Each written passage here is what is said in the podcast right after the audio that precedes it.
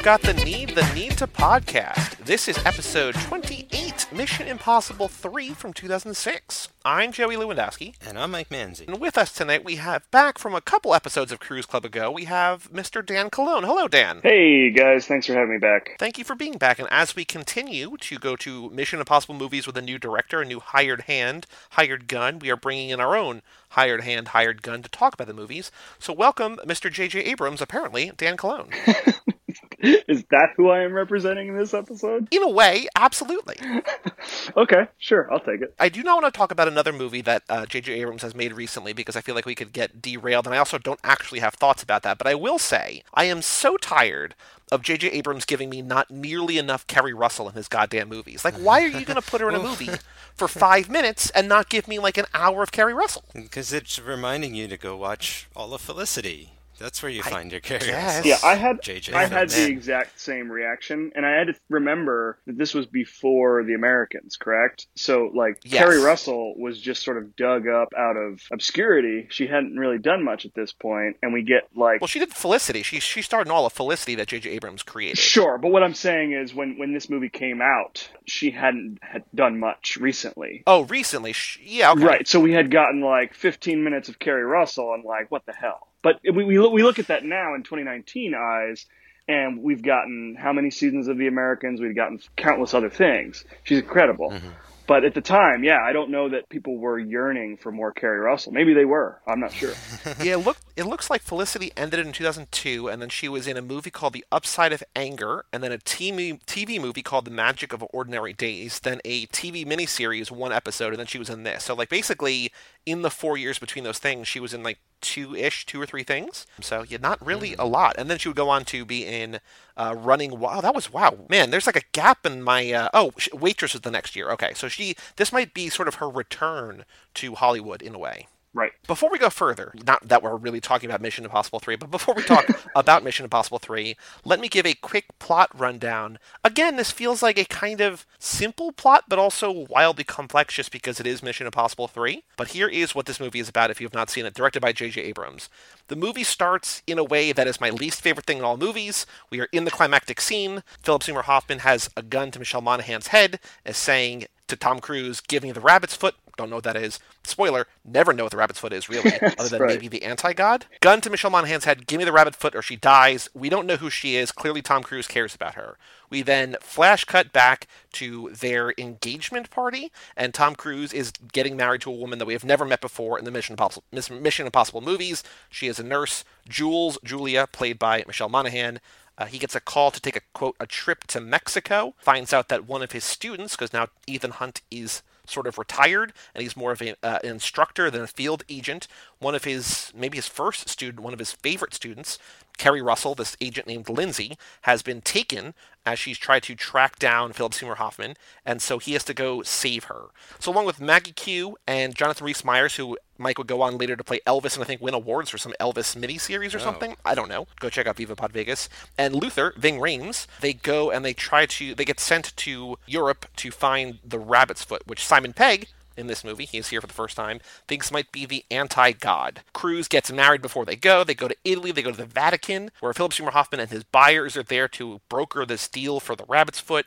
They steal the rabbit's foot, or they steal the coordinates for the rabbit's foot. We find out via a postcard, which has some technology embedded in it, that Keri Russell thinks that Laurence Fishburne, who is their boss, has been working with Philip Seymour Hoffman, sort of betraying the IMF, betraying the American people. Later, we find out that it's actually Billy Crudup, sort of the, the mid level boss, because of course it's going to be Billy Crudup. Like, how do you, in what movie would Laurence Fishburne be the bad guy over Billy Crudup? But Either way, I digress. Running with the Devil. Check out the Cage Club Awards, which we posted a couple weeks ago, where Mike gave some love to Laurence Fishburne in that movie. They think that Ethan is a rogue agent because of what he's basically because it's a Mission Impossible movie, and Tom Cruise does things that don't exactly align with the IMF, which I've learned in this movie is the Impossible Mission Force, which is mm, okay.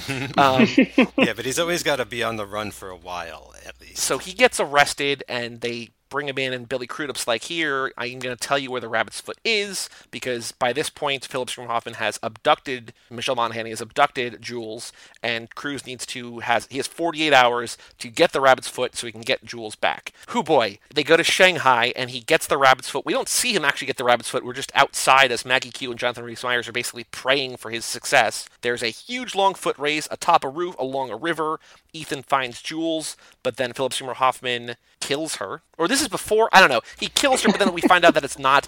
There's God damn it! This is so overly complex. but then he kills Julia. He kills Jules, but it's not actually Jules. It's his his own teammate. This is not helping anybody who has not seen the movie. I just realized. Anyway, in the end, they save the day. Tom Cruise says a line: "I have a charge in my head. I'm going to die unless you kill me," which is super cool. Jules kills him, defends them, brings him back to life. Dies and They comes kill- back. I couldn't Yep. believe it. they kill Billy Crudup, they get the rabbit's foot, they go back, they give to Laurence Fishburne, everybody is happy, Tom Cruise gets accommodations. Tom Cruise is like, What's the rabbit's foot? He's like, If you promise me you'll stay, I'll let you know. And he's like, Sorry, man, going on my honeymoon, and they just leave, and that's the end of the movie. So basically, bad things happen, Tom Cruise saves the world, everybody's happy in the end. That's kind of the short of it, but I'm so sorry that that did not actually help anyone who has not actually seen this movie. I have to wonder how many people are going to listen to this specific episode who have never seen this movie. Well, I think that's a question. Ah. Why would anybody listen to any of these unless you've seen the movie? But I, I mean, there, I'm sure there's people out there who have found this for one reason or another who have listened to every episode of Cruise Club. I don't know. Email us, run at cageclub.me if you've not seen it. If if these plot summaries help, I don't know that they do, but it's a Mission Impossible movie. Like he does Yeah. crazy things, he does spectacular stunts and dare death-defying, you know, special effects and whatever. In the end, the world is saved. Except in this one, he gets married, so that's a difference. Yeah, you know, he's he's taken he's given a mission. He has to form a team. He has to save the world. Like it's kind of a Mad Libs from there on out, which is Yep. fine because like those core ingredients that they have to this franchise, I feel like work so well just you know on their own. Uh, and I just like everybody that they've got for the team is great. All the I love everybody they always picked for the villains. I mean, it's got a formula. Like Bond has a formula. Like every couple films, you know, sort of the same situations over and over again. But we don't care. I love that stuff, you know, because it's always a new Bond or something going through old situations. So you know, out of the three so far, Joe, you might be surprised to hear this is my least favorite. No, I'm not surprised because I was actually just going to ask you where that is, but I want you Mm-hmm. To finish, finish your thoughts. I want. to I have a thought about that too. I still like it, but I think that's what I what what I'm coasting on is sort of my love of the last two of watching them so soon together because this feels this feels sort of uh, I want more confusion. I want more I want more stuff going on. I feel like it might be a little too bare, a little too Because this is pretty straightforward, right? a little too straightforward, perhaps. Yeah. My my summary did not really,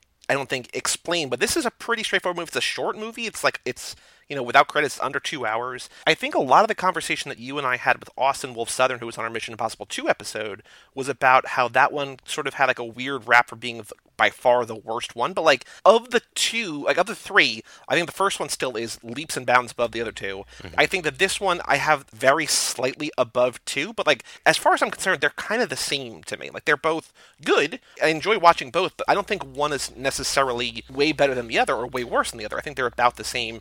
I know that we're going to get to Fallout, which might be my favorite Tom Cruise movie. We're going to reach really, really, really high highs, and I'm excited to watch Ghost Protocol and Rogue Nation and Fallout. Like I'm excited to get to those. But I was, I'm right there with you, Mike. I think that this is not, you know, it's not leaps and bounds above two in a way that other people either condemn two for being or or mm-hmm. praise three for being. I guess. for me what it comes down to is basically the style between the three films. Like i just i think this is just a lesser crafted production. It feels more rushed. Like i don't exactly like the way it, it looks and is shot and stuff. And so i think for those reasons alone like it, it just is a little under two for me because i just think one and two look so incredible and have such amazing shots and sequences whereas this one doesn't really jj doesn't really measure up to john woo. And you know i don't feel bad for saying that at all. There's a lot of trivia that I will get to toward the end of the show about not, you know, disclaimers for why this isn't as good as it could be or should be or whatever, but there were a lot of like weird delays and, you know, JJ was not the first pick in terms of director and it seemed like there was a lot of production issues and different directors attached and different writers attached and uh, like what we saw with the War of the Worlds thing with Cruise jumping on Oprah's couch like there's some weird kind of personal stuff and there's like Scientology stuff that I'll get to so like there's a lot of things behind the scenes here. In sort of in spite of all that I think this is a very good movie but I sort of have like reasons or disc like again I don't know if it's the right word but disclaimers why it maybe is as sort of not as put together maybe as the first two? I don't know. But Dan without going too far down the rabbit hole into the movies that we have not gotten to yet do you have the first two in your head fresh enough to sort of where does this stack compared to the first two? Do you have a favorite of the first three in this franchise? As you guys were, were talking I pulled up the uh, I, I have a list on Letterboxd where I've ranked all of the Mission Impossibles. I couldn't remember specifically where I put Mission Impossible 3. I just, you know, I just rewatched it to discuss it with you guys and I had always remembered enjoying it more than I should have, and I did rank it second to last above Mission Impossible 2. But I don't think that that is indicative of how I feel about it as a whole. I think that the first Mission Impossible is far and away the best Mission Impossible. Oh, so that's your number one. Overall. It is my number one overall. It has it okay. has not changed. The last time I rewatched that, I I just couldn't believe how how tight and incredible that was as a spy thriller.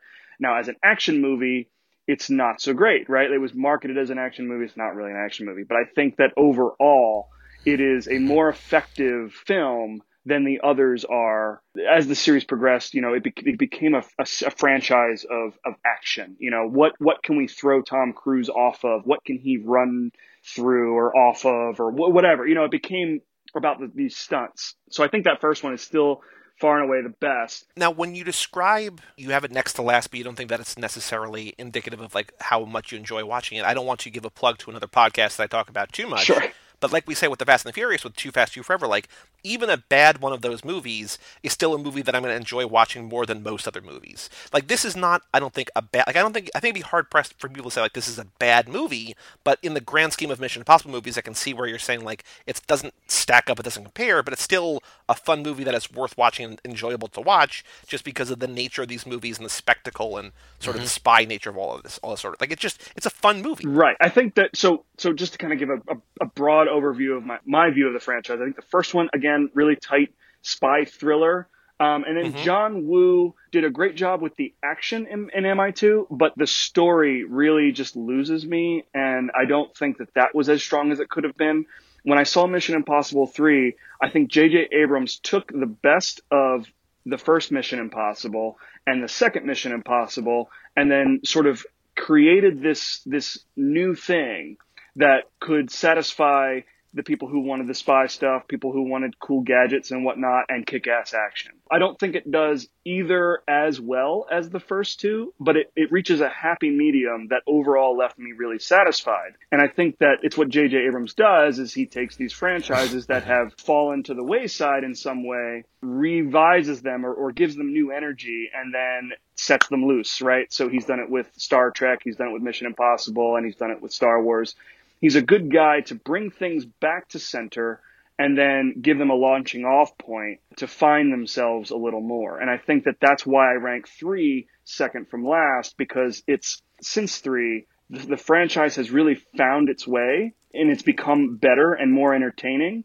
using the formula that J.J. Abrams created with Mission Impossible 3. Yeah, no, and I see that too. You know, I see how it's like the sort of trying to take the best of both worlds and like give you a peanut butter and jelly sandwich. Yeah, I don't think that first Mission Impossible is a franchise film. Like, we're not going to build no. a franchise off of that. I think it's a very solid thriller, but in order to create the franchise, I think J.J. Abrams had to step in and then take what's best from both of those first two and then go off. Yeah, and I do remember when this came out, like people saying, "Oh, look, like J.J. sort of saved it," or not saved it necessarily, but just saying like it's better now or like going forward like people want more of this mission impossible. They maybe sort of got a little lost in the stuff that i preferred with all the espionage but like yeah it just speaks more toward a mass audience of, of just like we just want the action. But i think after these are my favorite ones where they really like take that formula and it seems like they're trying to chart something in advance right? And like it really every those feel more like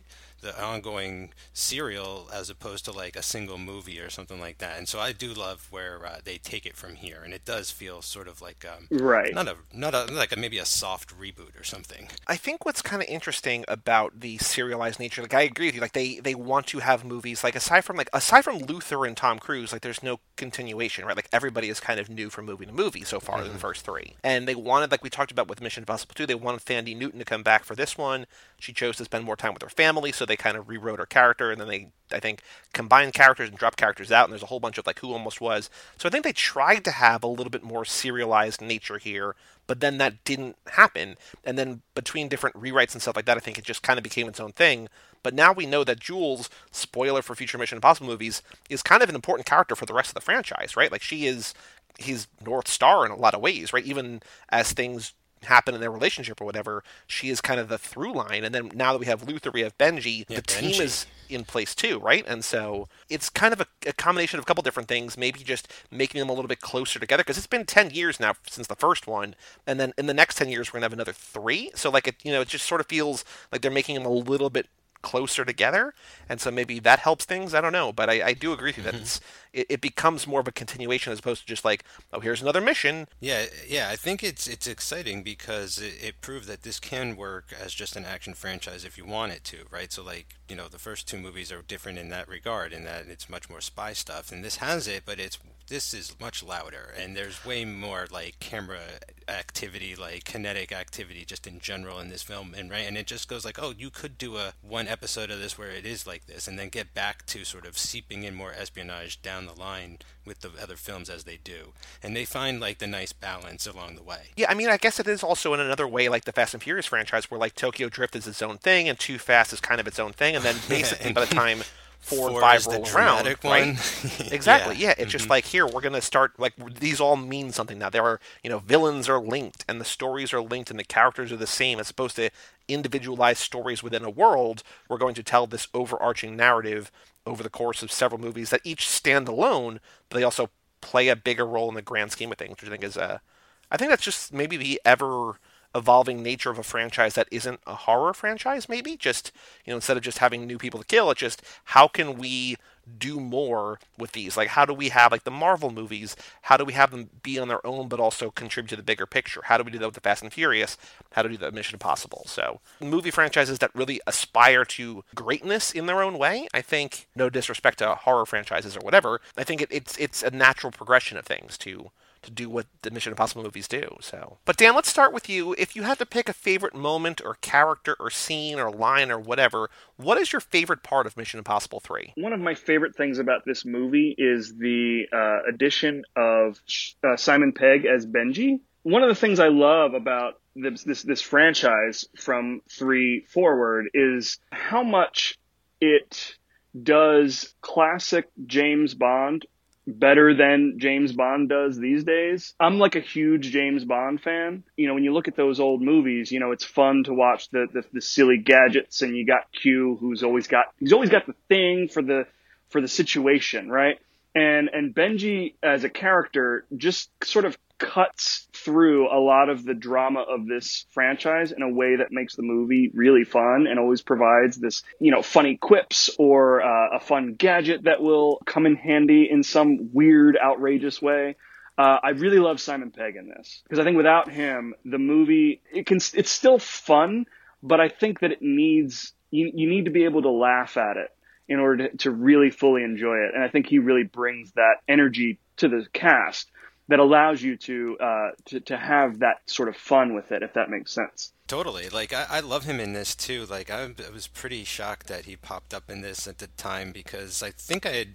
I mean, American audiences had this is their introduction to Simon Pegg. Like I think we might have known him from Shaun of the Dead, like maybe a year or two before this, and like I didn't even really know about that show Spaced. I don't think until like seeing this movie. So he just felt like a natural fit you know and he's like sort of the q but not really he's like their go-to techie i guess like i love that too like how tech heavy this franchise is and to find like he's a the, a hacker maybe better than luther or something like that is like a pretty exciting character to bring in here The only version of this character that we've had prior to this is uh, Emilio Estevez in Mission Impossible One. You know, and yeah, he's kind of funny. You know, with the with the gum, like don't chew it. Simon Pegg just has a natural comedic timing, and I think that that really adds this fresh, funny element in this movie that works in favor of it, doesn't stand out in a bad way. You know, like I don't know what it is. I think he overall just pushes the tone in just the right direction so we can take all the drama seriously but still have fun and laugh. Now, how would you feel if the Benji character was played by Ricky Gervais, who almost was cast in this role? Oh, are you having a laugh? Are you serious? oh my gosh. I used to be a big fan of Ricky Gervais, and then I feel like uh, as a culture we kind of got tired of him. And you know, I think At least the, the America back in did, yeah. Back in 06, I think he still would have been good. But I, I'm glad that Simon Pegg has stuck around because I really like him, and I think that he works so well in this world. But there was also a joke that when he was becoming after Shaun of the Dead was such was so successful, Simon Pegg was asked if he'd pursue a career in Hollywood because that was you know sort of an independent British movie, and he said he laughed and said it's not like I'm going to be in Mission Impossible three, which you know, where he wound up, which I think is kind of funny. You look at him or a guy like Ricky Gervais and be like, oh, they don't fit in this world, but like you need the people, the man in the chair, right? Like you need the support, and he's so perfect in the humor, in the technical ability, in the, the personality. Like it all blends so well, and I, I just I, I do agree with you, Dan. Like I love him in these movies. I also think that unlike Ricky Ricky Gervais, who tends to lean into the cynical kind of humor that I don't think would really fit well in this franchise, you know, I think Simon Pegg, in a lot of ways, when you when you watch this franchise going forward, he is almost an audience surrogate. Like, how many times have we watched these movies, like? wanting to wear the mask you know like every movie they make these masks to replicate you know to, to impersonate somebody else and it's like oh man how cool would it be to get to wear that mask and then I, I think in ghost protocol he wants to wear the mask. He wants to get involved, but you know, he's not a field guy and neither are we. So he shares our enthusiasm while also, you know, not getting to have a lot of that fun. And then when he does get to have that fun, we get to have fun with him. So I think that him being a real life nerd, it really shows through in that performance and, you know, infects me as an audience member like, oh man, I want to, like, he's who I would be in this movie.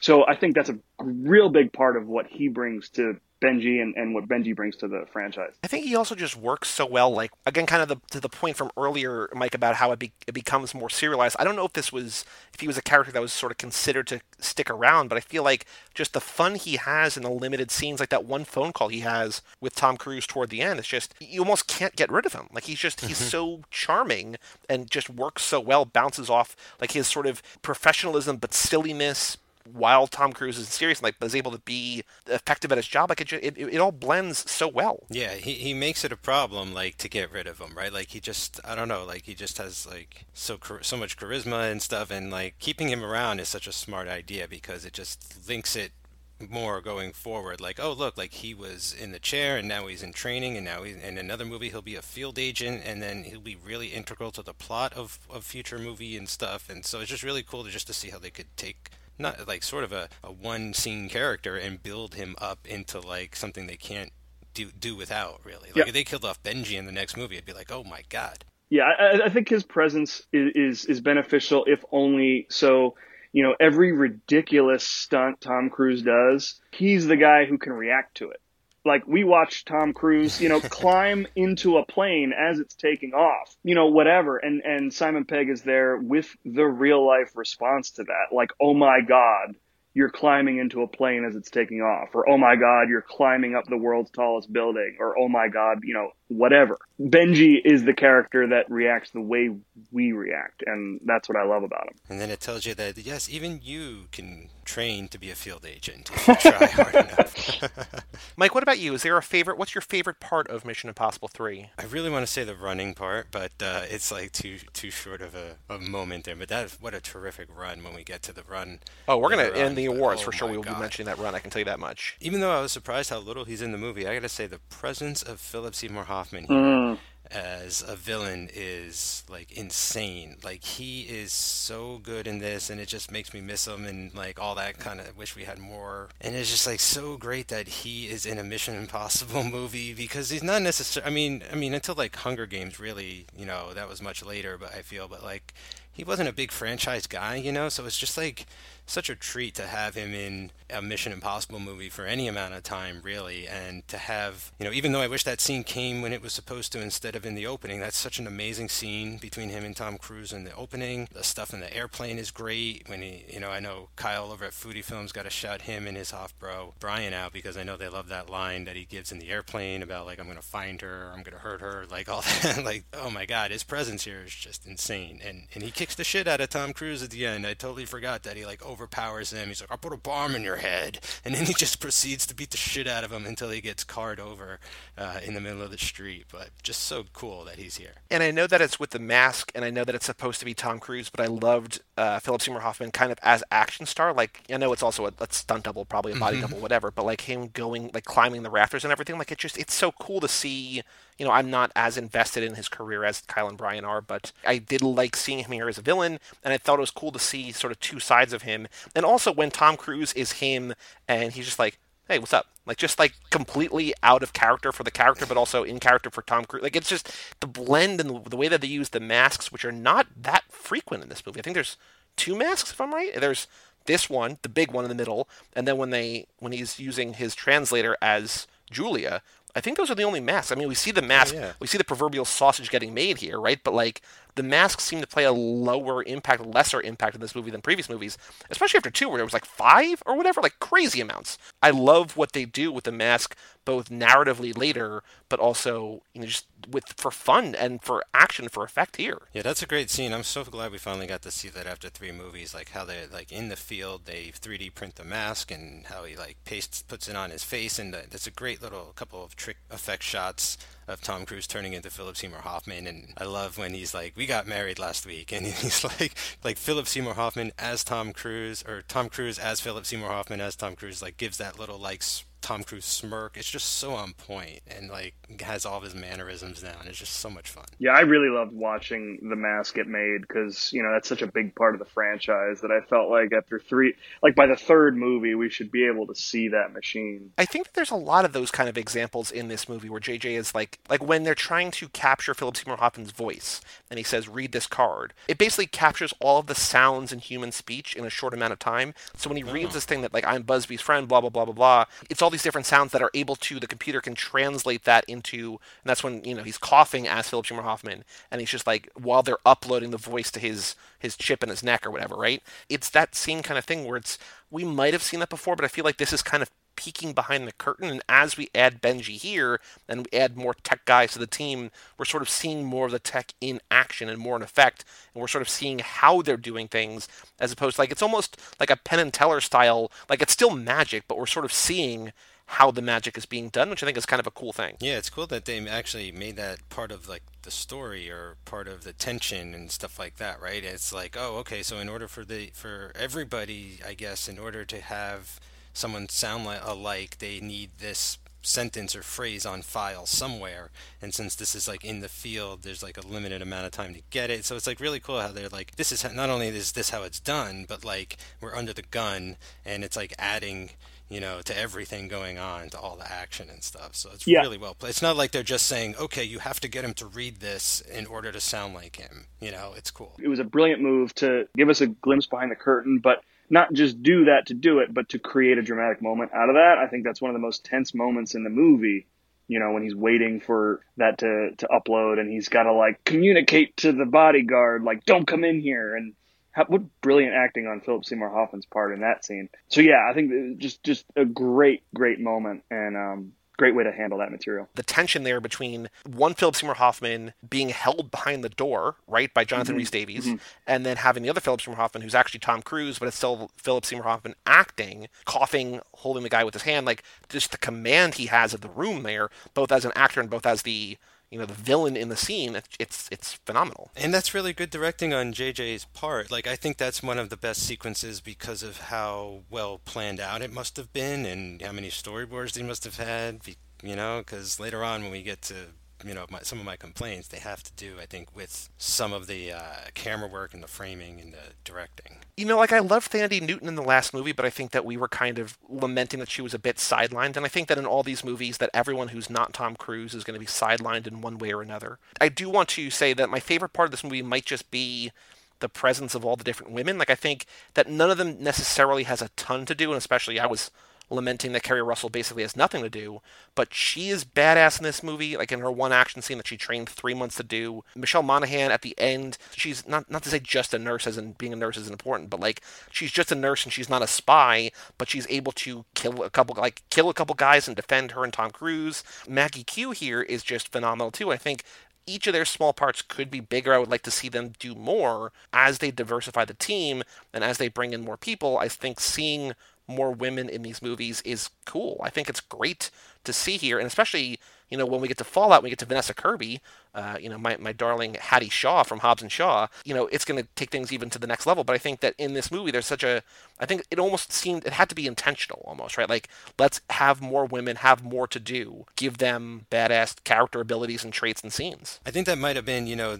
in wanting to get Thandie Newton back so much because of like what a I thought what a cool character she turned out you know, at the end at least, like she was, she's a spy. She was like a super spy. Uh, so here it feels like we took that relationship and sort of split it in half between Maggie Q and Michelle Monaghan almost. Like I'm just thinking, like, because like Michelle Monaghan and Tom Cruise sort of have that love relationship that he had in the last movie, and then yet she was also a spy, so they have the Maggie Q character. So maybe there was some more complications of them being married in the field. I don't know. My mind started going like cool places if Thandie Newton was actually in this, but then I was like, well, it's it's great that they were able to still populate it with like so many other women in this movie too. One of the things I, I, like most about this movie is what it does with the whole idea of a professional spy, you know, marrying, settling down, and trying to live a normal life, right? Like, what's that going to do to that relationship if he's called back into the field and has to keep his whole Spoiler, relationship? Not good things. Right. He believes that he can manage both things. Everyone's telling him he can't do it. Spoiler alert he can't. No, it's a house of lies. But, it's a house of lies. but but I love that this this whole movie is essentially grappling with that question. I mean the the actual plot which involves the rabbit's foot and all of that is all to serve this particular idea of a spy trying to be married and have a wife and a, and a, and a normal life, right? Because if it wasn't for that, then there's no movie. All of the women do get opportunities to to really shine in this movie. And I do think that they should be given more stuff. Although I wonder if, if Michelle Monaghan was given more to do in this movie, that it wouldn't accidentally become like Mr. and Mrs. Smith, which is exactly what I wouldn't want this movie to be. So, and, and I don't know that J.J. Abrams is the guy who's going to thread that needle. You know, he's not exactly the guy who's going to subvert expectations. I am very happy all the women in this movie did get opportunities to really kick ass. But uh, I would like to have seen more with Michelle Monaghan that didn't seem hammy. I think everybody at one point sort of gets pushed aside because even Philip Seymour Hoffman, right? He gets rescued on the bridge and then disappears for like an hour. Yeah, you know, right. like he's in the movie for like 20 minutes, then he's gone, then he comes. So like I feel like that way for everybody basically, except for Ethan Hunt.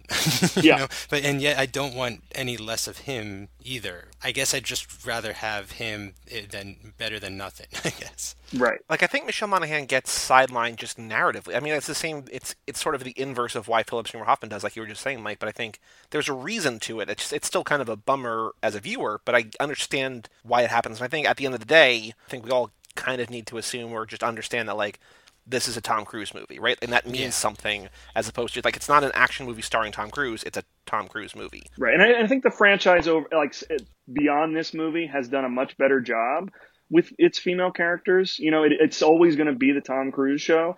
But I think that the, the female members of his team have always been have have gotten increasingly better and more interesting. This is just the beginning of that trend. We got to judge it based on its own merit, but the franchise does do a better job with that, which is a, great thing. These are movies populated with lots of small roles, and like even from the jump, we had you know Jon Voight was in the first movie for like a minute and then killed and then came back at the end. Spoilers, but we're at part three already. I mean, and you got guys like Fishburne coming in this for like probably a total of like three minutes screen time. Mm-hmm. Everybody's sort of got a small role, so we need these stronger actors in place to give them more weight in such a small amount of time. And I think everybody's really pulling their weight. Now, on the flip side, and I think we've all sort of alluded to things that we are not necessarily thrilled with about this movie, though I think it's safe to say that we all enjoy this movie and think it's all pretty good. Dan, what would you say mm-hmm. is your least favorite part about this movie? What, what about this doesn't work for you? What would you change, remove, or swap out? What's your least favorite part of Mission Impossible 3? I might have to have you come back to me because there's there's nothing about this movie that really is, is a glaring flaw that I can that I can think of. Like I didn't watch it and, and have that, oh man, that this would be great if it wasn't for that thing. All right, Mike, what about you? I think I alluded to it twice already, maybe. And again, like I do still really like this movie and enjoy it and stuff, but uh, this this sort of takes away some things, and I think it might some light might be shined on this in some of the trivia, maybe because it all regards like the actual filmmaking of the movie. Like, I don't really have an issue with like any of the the plot or the story or the action or like the acting or anything, but I don't necessarily feel like these action sequences, especially in the first half, mm-hmm. I'm not really thrilled. I'm not really riveted. There's a lot of shootouts. There's a lot of darkness. There's a lot of fast camera work. They sort of go the Jason Bourne route with this when I'm used to the more sort of the last two movies were just the shooting like the sequences in those are just gorgeous and here I just feel like it's been taken down a notch a little visually. And again, it's not like the worst thing like imaginable. Like I could it's still watchable. There is a lot of shaky cam. I don't feel like the action sequences are as good as they maybe could be with a more seasoned director. I think he might bite off a little more than he can chew. The best one for me is the one on the True Lies Bridge, where he sort of with Philip Seymour Hoffman escapes. It's not like unwatchable or anything. It's just like kind of. I was a little disappointed, I guess, because I, I remember coming back to this, being like loving this one, being like, oh, it's the best, like my favorite one, the best action, like, uh, and I was just sort of surprised to be like, oh, I do not really like the visual style of this movie as much as the last two. So, uh, you know, not like the harshest thing, but just, you know, personal taste, I guess. It just didn't really click with me in that way for Mission Impossible. No, I get all that, and I think my thing is another personal taste thing that I've also mentioned already is that like stop making movies that start in the beginning of the end scene. Like what the fuck is like what are you doing? Stop it. It's like the best scene too. Like oh It's so frustrating that like it starts with a villain we don't know, with a woman we don't know, with Tom Cruise obviously in agony and dismay, and we're like, this means something, but we don't know what they're talking about. We don't know who these people are. I get that it's like tense, but stop it. Just stop it. This is not a J.J. Abrams thing. This is just a Hollywood thing. You know, it's the don't breatheification, even though this came way before Don't Breathe. It's just, you know, one of the most glaring, was the most egregious ones that I think that might have been the first time I actually pointed it out on that episode of Cinemakers that we did, Mike. But like, stop it. Like, stop sort of shooting your proverbial load before you get to the scene. Like if you want to start this off with Philip Seymour Hoffman, like establishing him as this villain of your movie, go for it. Have him do something terrible or heinous or whatever to someone else, but don't cheat the end of the movie. That scene is a cheat too because it's not actually Jules. Like we don't like we don't yeah, know that. Yeah. I think the the murder like you feel it because you're like oh like I you know you know she's not dead if you've seen later movies, but you think that in the moment she's dead because you see her on screen and like I think that that scene is effective in sort of making you forget about mask technology, right? Like how did they have it, right? Like it's just the good guys have it, and I think that mm-hmm. is great. Like, I think the cheat there works, but don't cheat that scene by starting your movie there. Like it's so frustrating, and I think I'm only going to get more angry as these keep popping up in movies because you're only hurting yourself. Like trust in the screenplay to get you there. Like you're not learning new things it's not like it's a different perspective. It's the same thing. What are you doing? Okay, I'm going to be the, the, the lone voice of dissent here, clearly. I actually really like that the movie starts right where it starts. Please explain why. And I think it has to do with context, right? Like we've this is the third movie of this franchise. People who are a little older may remember the Mission Impossible TV series, right? Ethan Hunt he is James Bond just in this franchise. He is always going to make it out alive. He is always going to save the day. He's always going to win. With this particular opening, we know who Ethan Hunt is, and we see what we believe to be him losing. That's something that I have never seen before. Yeah, I mean, I've seen the rest of the franchise. We all know Michelle Monaghan lives and blah, blah, blah. But when I first saw this, you know, I didn't know what was coming. I watched that that scene and I loved being tossed into the middle of a scenario, not having any idea what was happening. But all I knew was at the end of it that Ethan Hunt fails, and I thought, oh shit, okay. And then I realized that you know when, when once the main credits you know are over, oh okay, that was a flash forward. What's going to lead to this? Like, how is that going to resolve? Like, I was so excited to see where that scene was going to go. I guess I don't entirely understand your qualm with starting in a scene like that and then you know going all the way back to the beginning i thought in this particular movie it was very effective now what might have worked better you you, you may you may uh, enjoy this particular thing better but if maybe they had started with, with the same type of scene but that was unrelated to the movie that preceded it there, there, are, there are a number of, uh, of Bond cold opens where he's in the middle of a case or, or, or mission and something happens. He finishes that mission, credits, and then he gets sent on the next thing. I don't mind that. Like, I don't mind starting in media res. Like, Avengers Age of Ultron starts in the middle of a mission, right? Like, it's like mm-hmm. this badass thing or whatever. Like, that's cool. Throw me into action. I love that. Don't cheapen your movie by throwing us into a scene we're going to see later.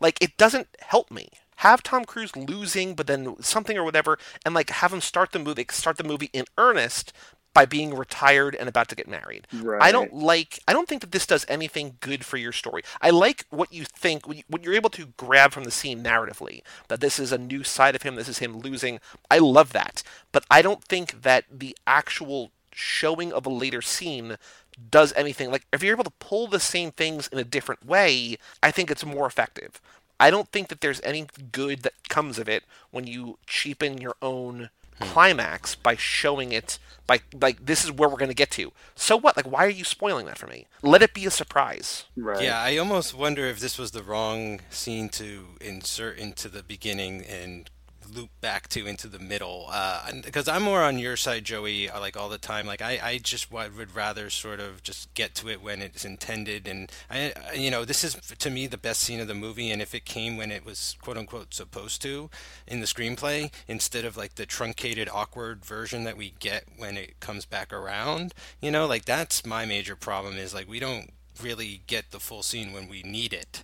Uh, I would much rather have it be a surprise in the middle when he actually does show up with his wife, and because he makes that big threat, I'm gonna find her, I'm gonna kill her, she's gonna scream your name, and I'm gonna kill her in front of you, and all this kind of stuff, and like you know that's him. He'll end up doing that twice or having that opportunity twice but like yeah i don't know. I, w- I think personally I, I, if you want to show ethan hunt in a state of weakness. I think they did that by showing him getting engaged yeah. quite honestly. Uh, that's enough for me to say he's lost. Uh, he's no longer a spy. Like he has gotten soft. This is a situation i never thought i'd see him in. And yeah introduce philip seymour hoffman going after Keri russell putting the bomb in her head. Show us that as the opening.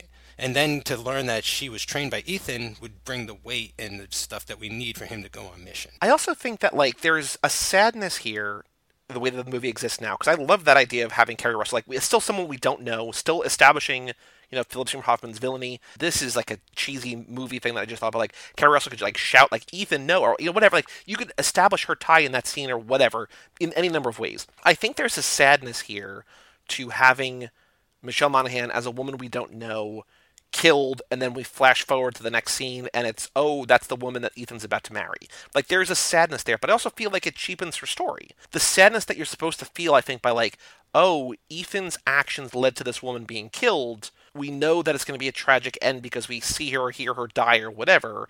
We then see the who who she is to him, but then the movie kind of undoes that by saying, "Oh, it wasn't really her anyway."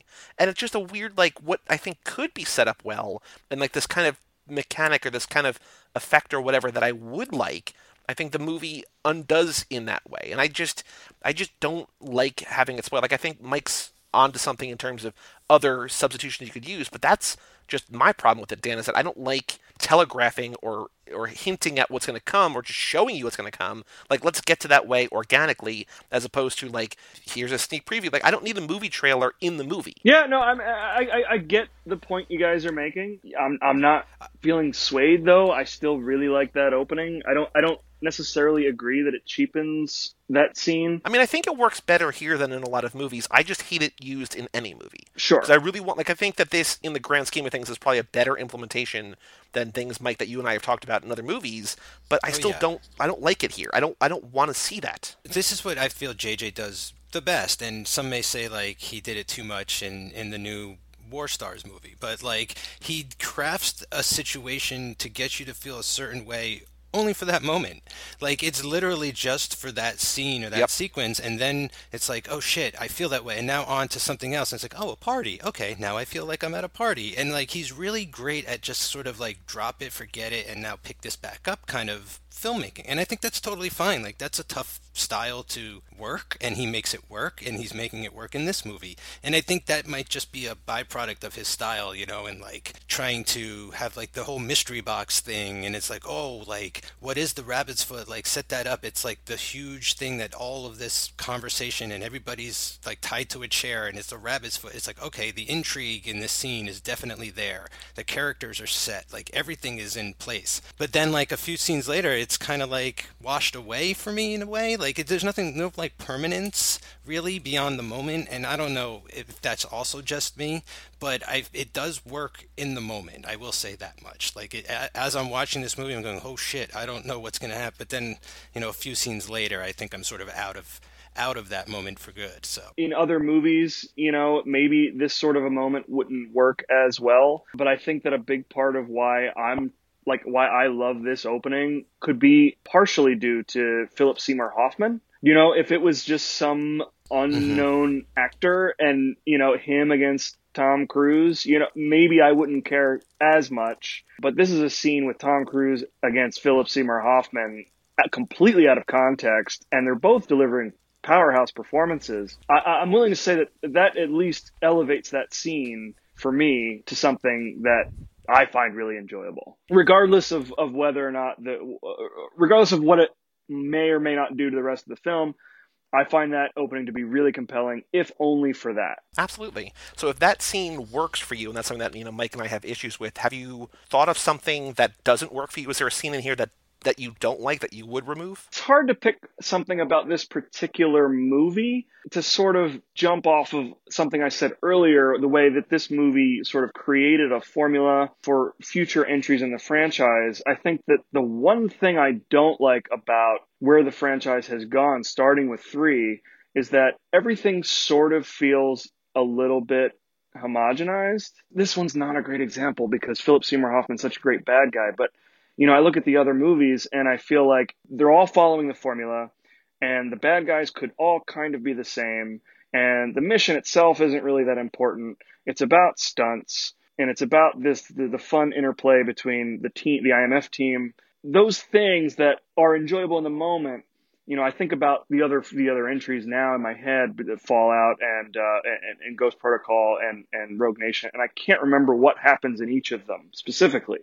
They don't have a specific identity. And that I think can be traced back to this particular movie, which I think on its own is really fun, but created a trend of, of that sort of homogenized product that I don't love. I don't I don't know if that makes sense or not. It's not a specific complaint about this particular movie maybe, but it's sort of where I see the genesis of that trend within the franchise. I hear what you're saying there. Tom Cruise is now what, he's like a producer involved in these, right? right? So right. like, and Joey and I have discussed in the past how like you know once he gets that name on, like he's doing stunts. Like he these stunts are going to be bigger. Like these movies are going to sort of be playgrounds for him. And we get like the roof jump in this or whatever, right? Like it's already started, you know. So, yeah. And I think he even climbs another really tall building in another one, right? So they almost like redo some of this stuff again, uh, even better or higher or during the day. So we mentioned like him getting on a plane and Benji being like, "Oh my God, he's on a plane now." I get where you're coming from for sure. It, it doesn't bother me per se. I'm just such a big fan. It just doesn't bother me, but like I, I know where you're coming from. Like I'm not saying I don't enjoy them because you know like I looked at the other ra- the ratings I gave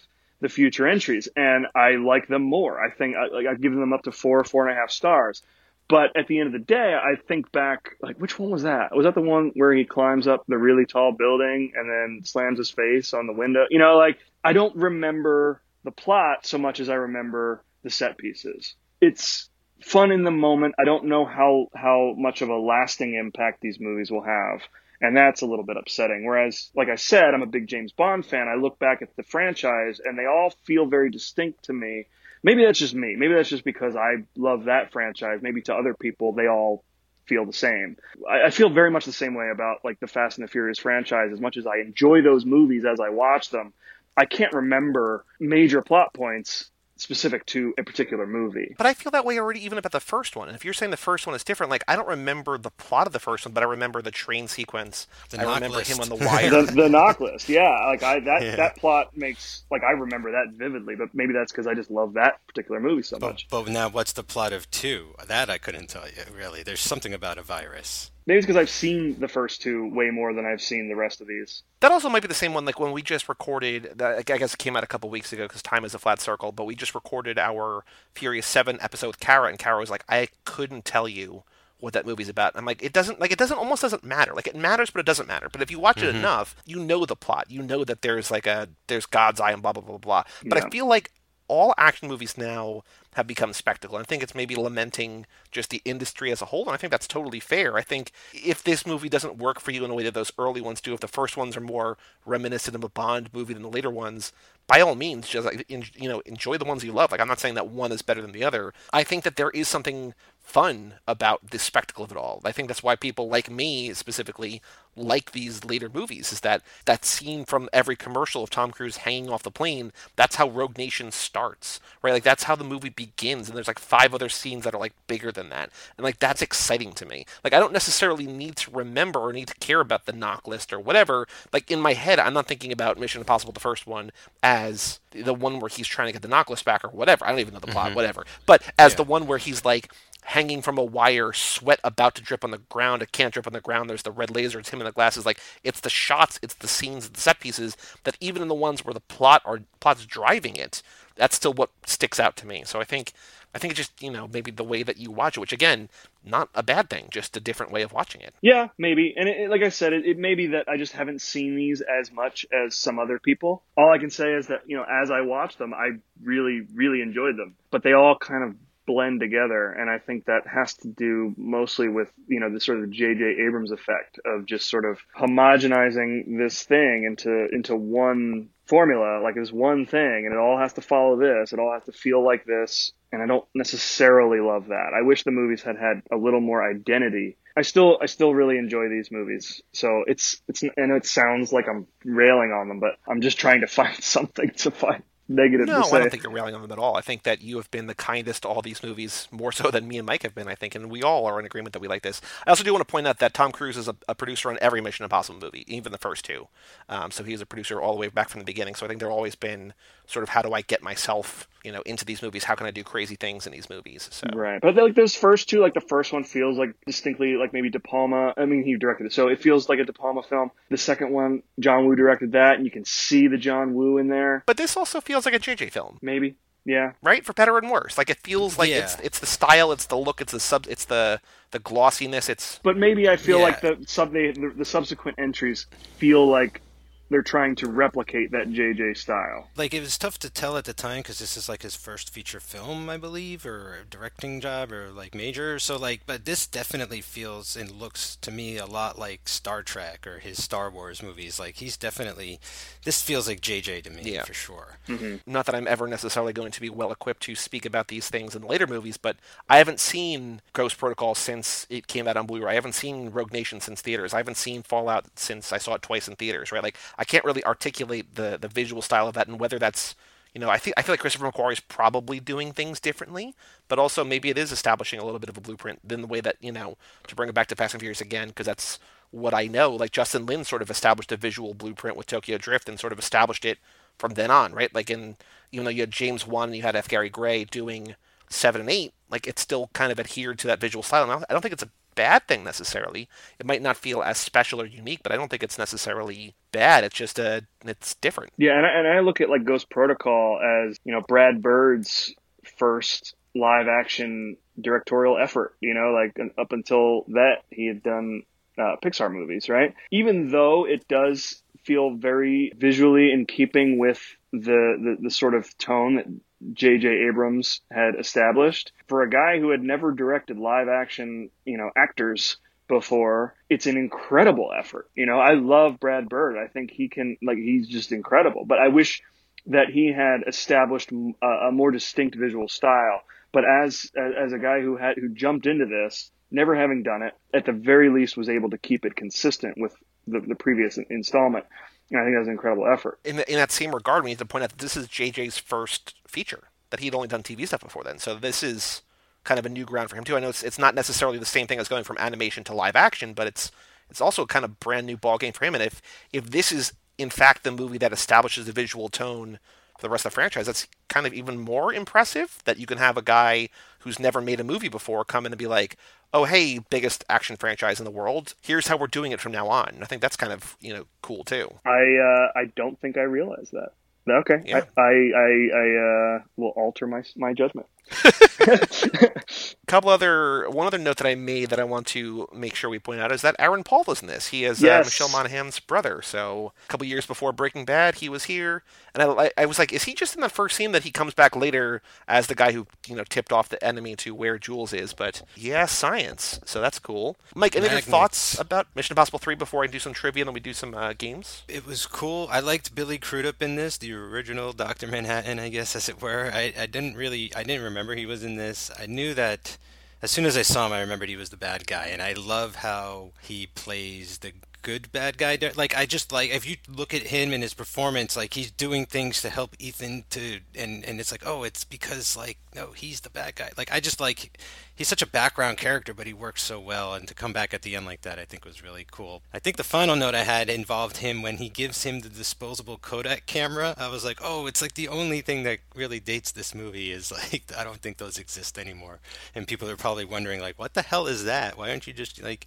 that's a camera? What did you do with it? How'd you how'd you expose those pictures like you drop them off where like a photo mat like what it just raises so many questions but it feels more like a imf tool now than like something for mass production but And Dan, what about you? Any other thoughts about MI three? You know, like like I said before, like a lot of J.J. Abrams installments in in franchise films, he kind of breathes new life into something that uh, was previously um, a little bit stale or, uh, or or just wasn't working. And I think that there's something to be said for that. This is my second to last favorite of of this franchise, but I think that's by no means a uh, a detriment to the film. Yeah, I, th- I think this is uh, honestly uh, a pretty solid Mission Impossible uh, film. I think that this is, you know, the the worst thing we can say about it, Mike, is that maybe it's not as good as we remembered or thought it could be. But uh, Yeah. again, not bad. yeah it's you know it's no fate of the furious you know what i'm saying like it's Hey, not, hey, doesn't- hey! Let's not throw names under the bus here. But no, but isn't isn't that the one though? Because we yeah, usually yeah. like I love using the comparison that like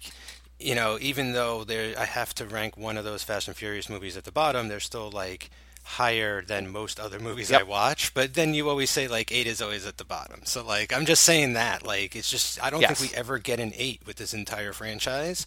Yeah, even at that level, like they're all really good movies. So here's some uh, some trivia about this movie. No surprise here that Tom Cruise did the vast majority of his own stunts in the film, but he did crack two ribs while turning at one point, so that's uh, something. Paramount teamed up with the Los Angeles Times to promote this movie by putting tape recorders in 4,500 newspaper boxes. It's like when people opened it to get a newspaper out, it would say, "Your mission should you should you choose to accept it." Blah blah blah. Maybe go see the movie. I don't know, but they a lot of them fell and they were just visible on top of the newspapers, and so they had multiple bomb threats called in, and so the LA PD or bomb squad or whoever detonated multiple newspaper boxes because people were freaking out that they were that they thought these were bombs. In spite of this, Paramount and the Los Angeles Times continued the promotion, so that did not stop them. So okay That's awesome. two things, and this is I, I sort of hinted at this a little bit earlier, and this is something we talked about last episode, Mike, when we talked about War of the Worlds. When War of the Worlds was being promoted, and Tom Cruise jumps on the Oprah couch, and apparently it uh, made Steven Spielberg unhappy, and they haven't worked together since. This was the last film that Paramount would distribute between of the Tom Cruise and Paula Wagner films that they made together. Paramount owner Sumner Redstone decided not to renew the distribution rights. Apparently, uh, Redstone was disgusted by quote unquote disgusted by Cruise's recent antics, particularly the couch jumping. And then that's when Cruise and Wagner re- resurrected the United Artists Company, which had closed a few years previously. And then similarly, but not at all sort of similarly, around this time, South Park did the episode Trapped in the Closet, which was a Scientology episode, and Tom Cruise threatened to cancel publicity because Comedy Central, owned by Viacom, which also owns Paramount, if Jesus. if Comedy Central did not pull that episode from reruns, uh, he would not promote this film, and so they pulled the episode. I guess it hasn't re-aired since. This is, I feel like, kind of a tipping point, Mike, where we've been not that we've been following his personal life because he's been married a couple times by this point, blah blah blah. Things in his personal life are beginning to bleed over a little bit into the movie life. We're still not going to be mm. covering that the way that we quote unquote should, maybe I don't know, but it feels like it's sort of getting harder to separate, you know, personal life from professional life when you read the behind the scenes of the promotion or whatever. That's exactly what I was just going to say. It just starts to become to the point where it's unavoidable. Like yeah. uh, as much as you want to try, like it's uh, it's like the sun is still going to be in the big in the sky and you need sunglasses. It's like that's just going to happen. I think it's from time to time now. I don't think I realized that uh, the couch thing uh, impacted his relationship with Spielberg. As we're recording this, our episode of Mission uh, of War of the Worlds has not come out yet. On that episode, we talk about how he was supposed to be on the episode with Tom Cruise. Steven Spielberg was supposed to be there as well, and he had to do, I think, post production work of some kind, and so he couldn't make it. And then Tom Cruise went on there and then just started jumping around. And so I think it was maybe a combination of just I, just a lot of different things where he's just like, oh, this is not the way to uh, that that I want somebody you know representing my property or whatever. Yeah, we do not want this kind of connotation with our license or our film. Yep. Yeah, mm-hmm. it's like a bunch of what almost was, and this is what I was sort of saying at the very top. Uh, well, J.J. Abrams was hired after Tom Cruise watched a bunch, watched a bunch of episodes of Alias and was impressed. So I think that you know he was just like, let's do this guy. At one point, Kenneth Branagh was I think this is maybe an early version of JJ, possibly. Kenneth Branagh cast as the villain, but then because of shooting delays, because of War of the Worlds like was surprisingly greenlit. Like I think that just sort of came together very quickly. So this got pushed back, which I guess also kind of explains why it had been four years between the first two, but then six years to this one. Because I guess you know maybe it was going to come out 04, 05, whatever. Kenneth Branagh had to drop out to do a different, different movie because there were shooting delays here. That would have been awesome. Yeah. I, I mean, I love Kenneth Branagh. Tobin Eddington and I will go all day talking Kenneth Branagh. Fingers crossed, there'll be a Bond villain one day. Still I, got time. I would love it the man knows how to rock some facial hair. But not only that, he's a brilliant dramatic actor. I think he would have, um, if, if he were to play a villain in this franchise, he would add some much needed uh, gravitas, or, or not maybe not maybe not much needed, but much welcomed gravitas to the uh, to the films. You know, as a uh, backup though, you, you, could do a lot worse than PSH. Oh, yeah, I'm, that's not a slight at Philip Seymour Hoffman. I think he's also got incredible dramatic chops and I think that that works in this movie's benefit. But uh, as a villain in this franchise would be uh, spectacular. Ang Lee was apparently attached to direct this at one point, and the version of that movie was going to be where they're destroying various wonders of the world, but they felt that right after 9 11, it was a little bit too much too soon, and so they drew that back. There was another version where that Frank Darabont, he had written a version that was about trafficking human organs, so that was another, I guess, possible potential plot thread at one point for this movie. David Fincher was first tapped to direct, but he had to back out. I guess that would have been the maybe the, the body parts, the human organs.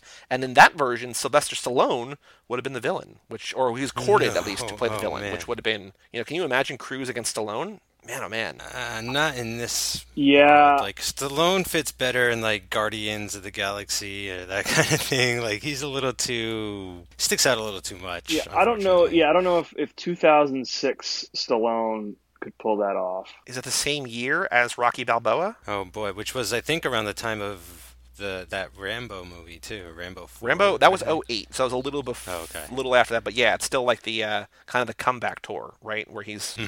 Before he's Unk. In the credits for this, J.J. Uh, Abrams thanks the Hanso Foundation, which is just a, a shout out to Lost, which I think is pretty cool. Oh, sick! This was, you know, J.J.'s first feature film. $150 million budget at the time, maybe still possibly, I don't know, but probably not because, well, I don't know. Uh, was the most expensive film for a first time feature film director ever. That's a lot of money. Like, this is very high Damn. stakes. I mean, not that he was new to the scene in any regard, but again, for a first movie, that's a lot. Yeah, I think it was he was pretty much a short thing around that time because he had nothing but three hit shows at the time, which was Felicity, Alias, and Lost, and it was yep. like, well, everything he touches turns to gold. So like, what are we gonna do? Let's give him a shot. Mm-hmm. And he seems to be one of the first of that new breed of like let's pick somebody not out of obscurity necessarily but like seemingly out of nowhere and give him a shot and see if he can do it and worked out now some uh, cool stuff about the women in this movie i mentioned that Thandie Newton was offered the chance to reprise her role, but she she turned down. Her character was later turned into a new character named Leah Quint, and Carrie-Anne Moss had been brought on to play that role. But then when J.J. Abrams took over directing the project, they rewrote the script, and her character was cut entirely. You know, thereby I guess getting Ah, rid of Carrie Ann Trinity. Moss. No Trinity. Uh, Rachel McAdams, my girl, Rachel McAdams, turned down the role that went to Michelle Monaghan, so she was, I guess, almost Jules at one point. Uh, ScarJo, Black Widow, was pulled out. Uh, she was cast and then later replaced by Keri Russell, so I guess she was almost Lindsay. Oh. But again, this would have been after Lost in Translation, but before, what does she show up for the first time? Iron Man 2, right? So Yeah. Before yeah, Widow, but, like, you know, many years later. Keri Russell, speaking of Keri Russell, trained for three months for her, her scenes, but she was only in the movie for like ten minutes. Like just I think kind of the one action scene, which is awesome, but like that's a lot of time to spend training for you know one or two scenes. Other actors considered for the role of Lindsay, the Keri Russell part, are Katie Holmes, which Yeah. yep, uh, Lindsay Lohan, Elisha Cuthbert, and Jessica Alba. So basically, if you're trendy in 2005, you know you're considered. Yeah, I could see all of them playing that role. And then two little weird bits of coincidence about the female or the female actors in this movie. Michelle Monaghan and Keri Russell, both born on March 23rd, 1976. Normally, you know, trivia that I would not mention because this is a Tom Cruise podcast, but like, how weird is it that like two people were born on the same day and are in the same movie? Keri Russell, Michelle Monaghan, and Maggie Q all voiced Wonder Woman in different animated Oh. features. So That's cool. in Wonder Woman 2009, Young Justice 2010, and Justice League War in 2014, which I think is kind of cool. This is obviously Philip Seymour Hoffman back from Magnolia. We covered him on with Cruise in another movie already. The last thing I want to mention, this is something I think we're going to talk about more in the next Mission Impossible movie. I think, Mike, when we have Jeremy Renner in here. Speaking of Widow and speaking of the MCU, but apparently around this time, and uh, I think due in large part to a movie that Dan mentioned earlier, Mr. and Mrs. Smith, there apparently were a lot of rumors going around at this point that Brad Pitt was going to replace Tom Cruise as the lead of the Mission Impossible franchise, which I think this movie hmm. does more so than any other movie kind of leave it open to interpretation. Like, will he be back? Will he be replaced? But apparently, I don't know if that was ever actual serious discussion, serious conversation. There was there was multiple people talking about like I guess it was like a big deal that like he might get replaced by Brad Pitt. There's rumblings. It's weird because there's rumblings now that he might only do the next two and they're going to hand the franchise off to someone else. But like to me, it doesn't feel like something you could do with Bond at this point because uh, it's weird in a way. I want it to be the continuing adventures of Ethan Hunt and just recast Ethan Hunt and this kind of thing. But then again, it would be so bold if they just handed it off to a whole new character and kept calling it Mission Impossible. So I guess I don't know what I want and I just take whatever they're going to keep giving me from now on. I would really not like to see Brad Pitt take over. I find him so much more interesting as a character actor than I do as a leading man. I would agree with that. I mean, I also just you know love him and everything, so I would I wouldn't mind it. But I do agree that I'd rather see him in smaller. I also think that like everybody is kind of better in smaller roles. Like even the best actors, like you know we have podcasts about Nicolas Cage better as a character actor, Keanu Reeves better as a character actor, Shia LaBeouf better as a character actor. Like when you are able to flex your weird creative muscles,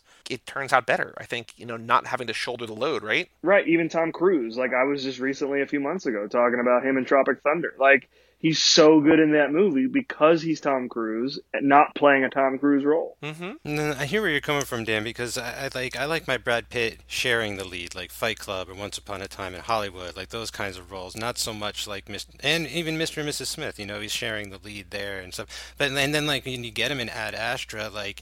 What the reason I guess I love him in that so much is because it's just him, maybe like for the most part, you know. when there's nothing else to really like kind of center focus on for that long, so it worked for me. But I, I hear where you're going from. I like I, I don't really, in a weird way, I don't see him as an action guy. I never did, and I don't think he really is. Right. In that regard, Mike, you could have we could have a movie where it's Cruise and Brad Pitt and they're sharing focus. I think that could work, right? But I don't know. Oh yeah, there you go. Um, so very important questions. The answer to the first one, of course, does he run? Of course, Tom Cruise runs this movie. But a better question, a question we asked you when you were on for Minority Report, Dan. We found someone on Twitter, Harper Fact, who said you could replace Tom Cruise's character in any movie with the name Lightning McQueen, and not a thing would change. Now we've had some mixed opinions on past Mission Impossible movies. Do you think? And here's here's the sales pitch. And Mike, I want you to contribute to the sales pitch since we're doing this differently Yeah. now. Here's the sales pitch to you, Dan. So we're going to replace Ethan Hunt's name with Lightning McQueen. The way that I see it happening, it doesn't really make a difference. I think it's fine. Ethan Hunt could be a code name. We don't know if it's necessarily. I mean, we also know what what did we learn in the first movie, right? Like it's it's not even his name. Oh well, so like Ethan is his mother's maiden name. Yes. So he has two last names. Like his parents, if you look on his credentials, his name is his mother's maiden name is Ethan. so they named their son Ethan Hunt. It's so bizarre. So in that regard, you know, she could have been Mrs. Lightning or Ms. Lightning, right? And it's fine. So I think in that regard, I think anything is possible. I think Lightning McQueen is a totally fine IMF agent. Mike, do you have anything to add before Dan renders his verdict? Um, you know, it also could have been like his new civilian identity when he left the IMF. I don't know how he's even able to keep calling himself Ethan Hunt to his fiance and all that kind of stuff. It's like, no, my name's Lightning, and I'm so damn charming, and, and I'm going to bore you with all of this bullshit about my fake job. You're just going to totally like gloss over the fact that my name is Lightning McQueen, and we're all just going to get along with it and and accept it because that's the way it is. So Dan, what do you think? Could he be Lightning McQueen in this movie, in this franchise, or no? It's a little bit of a complex answer. I think that uh, if we're if we're talking about the franchise overall, there's so much ridiculous stuff happening in this movie in the, in the franchise. Having your main character be named Lightning McQueen would not necessarily feel out of place. Overall, my answer would be yes. But if we're talking about like specific entries, like the first Mission Impossible movie, that is just too serious for that sort of a name. If that makes sense. I think that the, the as a as a whole, the franchise and and and conceptually it, it could support a, main character named Lightning McQueen, but that first Mission Impossible movie, the the uh, De Palma movie, I don't think it could. That's enough of a yes for me. I'm yeah. gonna write down yes. Yeah, I, I, would say overall yes. Wonderful. That's all I needed to hear. Thank you so much. All right, Tom Cruise awards, maybe the Golden Masks. I feel like we almost have to do something Mission Impossible related, right? Like the Golden Missions. Yeah. That's still not a thing. Yeah, because they used to in the TV show. I think it was always like the same thing. Like it was a tape or something. In this, do we even get the wick of the dynamite? I don't even think we get that in this. So in the in the titles. In the title, yeah, yeah. the titles. Yeah. We, the okay. the golden destructibles. We'll, we'll work on it. Uh, we'll work on it. Best film, worst film. No, I think it's again like we've been saying all along down the middle. Best cruise role. We already have this nominated. Most mm-hmm. badass role. We already have this nominated. Best fight. Is there a fight in here that we want to nominate to stack up against all the, the fights in his career? You know, an actual fist fight or a battle or something. Is there something in this movie? Best fight. I think the fight he has with Philip Seymour Hoffman is really good. Mm-hmm. I don't know that it's going to top his fight with Henry Cavill. No, I don't think it will either. But what what's cool about it is that it's Philip Seymour Hoffman beating the shit out of Tom Cruise. Like it's so surreal on that level yeah. that it just like amps it up. And then Tom Cruise doing those weird elbow punches and oh, that was so yeah. cool. Yeah, yeah, yeah. Where yeah, he, where he's like some his head strange in pain. moves. Yeah, mm-hmm, mm-hmm. love it. Best theme song, soundtrack, score. We have the franchise already down. Best car chase race. Is there a there's, there's the car where Maggie Q learned to drive for this movie. She drives here, but I don't think there's really a car chase. Is there? Um, or is there? There? Quite. I would mean, say the helicopter chase. I think, but the helicopter chase is pretty badass. All right, so maybe I have to change it to the best vehicle chase race because I think the car chase is cool. Oh man, I, I, don't know that I would go out of my way to recommend that. The, the helicopter chase is pretty badass though. I don't want to get ahead of ourselves. We also going to have another helicopter chase in Fallout, right, where he's oh Jesus Christ, and we already and we already had one in the first movie where it chased the train. I can't believe that helicopters are so big in this franchise. best dance scene. I do not think he dances, does he? I don't think so. He does. does he, he dance, does dance with Michelle Monaghan at the house party, but it's nothing impressive. Best outfit wardrobe for Cruise. I don't think there's anything here Not that's particularly. I mean, Philip Seymour Hoffman's suit, but again, that's that's kind of cheating. I think. Uh, wait for Ghost Protocol. That suit's awesome. Best sunglasses. No, I don't think he wore any. No. Best death. We have to mark it down here again. Oh Um, my God! What is this? The third time? De- uh, defibrillated. Dies and I'm, comes I'm, back. I'm gonna life. die unless you kill me is one of the best things I've ever heard ever. Yes. So I, I do want to say that that line I'm going to nominate for best line. Is there another actor in Hollywood that has died and come back to life so many times on camera? Like this is I like mean- the third fucking time that this has happened. No, no, no, Mike. It's it's more than that. Hold on. I gotta I gotta write this down. You you mean not Boris Karloff or um, Jason Voorhees? Exactly. Not not any like horror related characters or actors playing characters and stuff like Tom Cruise in movies has has literally died It's and it's come back to life. Mike. life. It's happened seven times already. Oh my god. where he's died in seven films where he wasn't actually dead. And I'm not I'm not going to spoil. I mean, I guess I could spoil them. So spoilers if you don't know, if you have not listened to every episode. Interview with the Vampire twice. Vanilla Sky twice. Mission Impossible three. Uh, Mission Impossible two, where he's masked and he died but he Tom Cruise, the actor, dies on screen. Right. You see him killed on screen. And far and away. counts. So it Far happened seven times over five movies. Insane. Jesus, right? Like, I mean, he's actually he thinks he's Jesus in movies. It's crazy. He dies and comes back to life. Best line I did nominate what I mentioned earlier, what Dan just said. I have a charge in my head. I'm going to die unless you kill me. Mission Impossible 3, which I just Yeah. love. Great, great line. Best freak out. Is there a freak out in here worthy of uh, nominating? I don't know. Doesn't he say like you're freaking out? Like, doesn't Philip, S- S- Philip Seymour Hoffman like say like, "Oh, you're really freaking out right now" or something when he's in the chair with the Michelle Monaghan girl with the mask? I don't know. I guess it's not worthy enough because it's not like the movie stops and he jumps on a couch and he's like freaking out or anything. Best sex scene, no. Most athletic feat, do we want to say? Oh, I do want to say him jumping off a building on that wire in Shanghai. the But also the amount that he must have had to run just for that shot or two or three shots when he's running through the street. You know, where he like jumps off the two buildings and he starts booking it like down the street and he's like move, move, and he's on the phone and he's talking to Benji. Running to rescue that. Jules in Mission Impossible 3. Oh my God, I was getting. Oh no, no, that hold on, sorry. We're gonna put- we're gonna put that in the next one. Um, that's in the Oh, best okay. running scene. Oh, agree. oh right, there can't be two. My bad. Running to rescue Jules in Mission Impossible 3. So there we go. Best love story. I think Ethan. So we have Ethan and Nyah in Mission Impossible 2. I think we got to have Ethan and Jules in Mission Yeah, Impossible 3. this is much more developed. the love story in this movie is the movie. If it wasn't for his attachment to his wife and, and his desire to have a, a marriage and a, and a normal life, then then he wouldn't have been. We wouldn't have the movie that we have.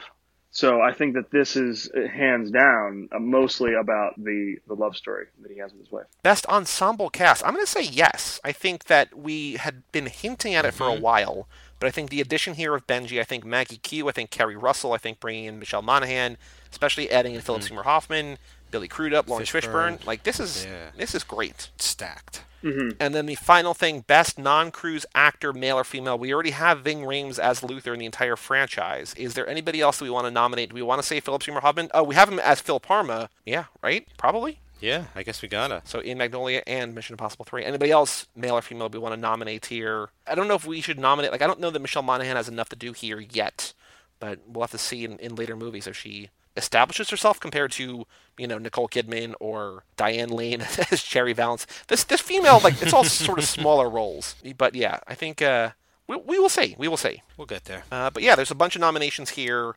Best fight, we have best vehicle chase race, best death, best line, most athletic feat, best running scene, best love story, best ensemble cast, and best non-cruise actor male. Plus the stuff that we nominated for the entire franchise. So again, for a movie that none of us were super crazy about, but all enjoyed, this is uh, it did pretty well. Yeah. And I guess in that Well regard, it's just a it's a good Tom Cruise movie, right? Because there's a lot of things that we keep an eye out for that he does. So, but Dan, thank you so much for joining us here on Cruise Club once again to talk about this movie. You'll be back on our other Tom Tom Club, the Hanks with the Memories podcast, in a couple of months to talk about the Green Mile. But thank you so much for joining us today on Cruise Club. Always a pleasure, Joey. Thanks for having me. And you, well, let's see here. Are you going to be back on any more cruises? I don't think so. I think this might be your, your farewell to to cruise. We got a couple at least more Hanks for the memories coming up. So go check out that, or go to cageclub.me and search Dan Colonna and find all the episodes that he has been on with me and Mike and other podcasts as well. Especially on he's been sort of your resident horror expert over on Third Time's a Charm. So there's a bunch of episodes That's over right. there. But go to cageclub.me slash shows, poke around, or just go to facebook.com slash cageclub or at cageclubpod on Twitter and Instagram. Email us, run at cageclub.me. Come back next week on Hanks for the Memories on Fridays Are for Fun for Saving Private Ryan. Come back in two weeks. Ooh, we're, we're sort of slowing it down here a little bit. Maybe not. I don't know what this movie's about.